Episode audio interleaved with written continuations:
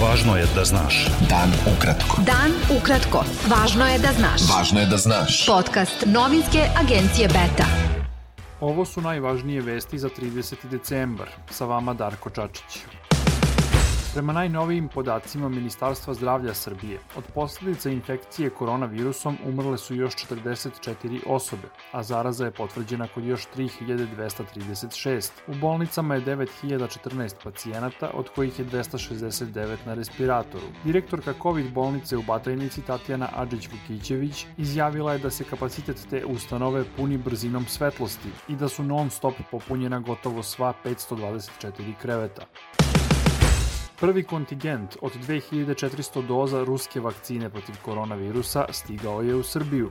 Početak imunizacije tom vakcinom očekuje se u prvim danima 2021. godine. U Srbiju je prethodno stiglo nešto manje od 5000 doza vakcine kompanija Pfizer i BioNTech. Vlada Srbije je odlučila da uputi Hrvatskoj milion evra kao pomoć posle jučerašnjeg razornog zemljotresa. U zemljotresu jačine 6,3 stepena po Richterovoj skali koji je juče najteže pogodio Petrinju, Sisak i Glinu, poginulo je najmanje 7 osoba. Juče je bilo i više slabijih potresa, a jutros još 3 s epicentrom na području Petrinje, od kojih je najjači bio 4,8 stepeni po Richteru. Građani su se danas okupili ispred ambasade Hrvatske u Beogradu da izraze podršku i solidarnost sa stradalima. Na skupu na koji je pozvala inicijativa Ne davimo Beograd, upućene su poruke da je Beograd uz Hrvatsku kao i cela Srbija. Ambasador Hrvatske u Beogradu Hidajet Biščević rekao je da je teško rečima opisati koliko znači taj izraz podrške i solidarnosti. Zahvalio je i predsedniku Srbije Aleksandru Vučiću na izrazima podrške i rečima ohrabrenja, kao i vladi Srbije koja je odlučila da donira milion evra Hrvatskoj.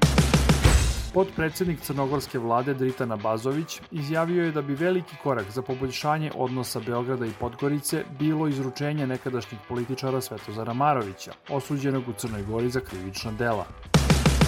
Srbija je u 2020. godini zabeležila pad bruto domaćeg proizvoda od 1,1% u odnosu na prošlu godinu, saopštio je Republički zavod za statistiku. Industrijska proizvodnja u Srbiji u novembru ove godine bila je 1,4% manja nego u novembru prošle, dok je u odnosu na prosek 2019. godine veća 6%.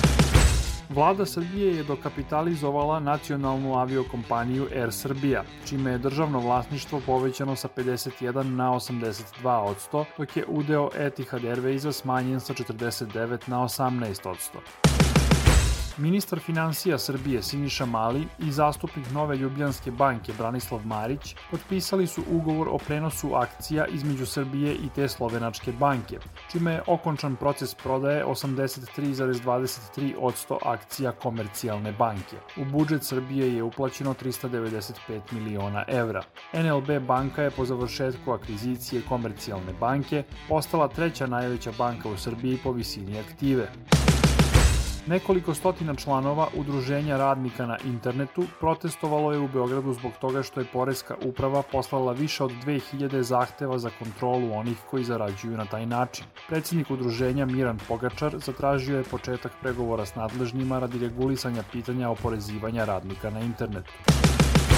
Reporterki televizije N1 Jeleni Zorić upućene su pretnje ispred specijalnog suda u Beogradu zbog izveštavanja o slučaju Jovanjica. Njoj je advokat Svetislav Bojić, jedan od branilaca optuženog Predraga Koluvije, 28. decembra prišao dok je bila na zadatku i zamolio je da bude precizna u izveštavanju pošto je njegov klijent, kako je rekao, pošten čovek i veliki vernik. Između ostalog, Bojić je Jeleni Zorić rekao i da nije dobro prošao kogod se o Peđu ogrešio. Nepoznate osobe vandalizovale su noćas spomenik Večna vatra na groblju oslobodilaca Beograda, pre dve nedelje prenet iz Moskve. Počinioci su spomenik polili bojom i ugasili plamen, a na spomenik su stavili kutiju od farbe na kojoj je pisalo Oslobodioci ne nikada. Ambasada Rusije u Srbiji osudila je taj čin, navodeći da ne isključuje mogućnost da su počinioci delovali po spoljnom nalogu. Beta. Dan ukratko. Najmanje 26 osoba poginulo je, a oko 50 je ranjeno u napadu na aerodromu u Adenu, dok je sletao avion u kojem su bili članovi nove vlade nacionalnog jedinstva Jemena. Za sada niko nije preuzeo odgovornost za napad u kojem nije povređen niko od članova vlade. Najviši zvaničnici Evropske unije i britanski premijer Boris Johnson potpisali su trgovinski sporazum dve strane kojim se regulišu odnosi posle Brexita. Donji dom britanskog parlamenta takođe je danas odobrio trgovinski sporazum. Evropska unija će sporazum do četvrtka objaviti u službenom glasniku kako bi on mogao da stupi na snagu 1. januara. Njegova primjena će biti privremena dok ga Evropski parlament ne ratifikuje. Najviši zvaničnici Evropske unije i predsednik Kine Xi Jinping postigli su dugo čekani investicioni dogovor koji će evropskim kompanijama otvoriti mnoštvo prilika, ali bi mogao da naljuti novu američku administraciju. Evropska unija se nada da će dogovor pomoći u ispravljanju neuravnoteženog pritustupa tržištu i stvoriti nove investicione prilike za evropske kompanije u Kini.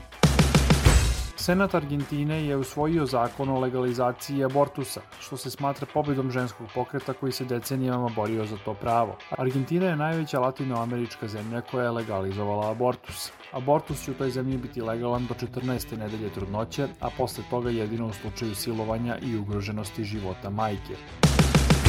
Bile su to vesti za 30. decembar. Sa vama je bio Darko Čačić. Do slušanja. Pratite nas na portalu beta.rs i društvenim mrežama. Važno je da znaš. Dan ukratko. Podcast novinske agencije Beta.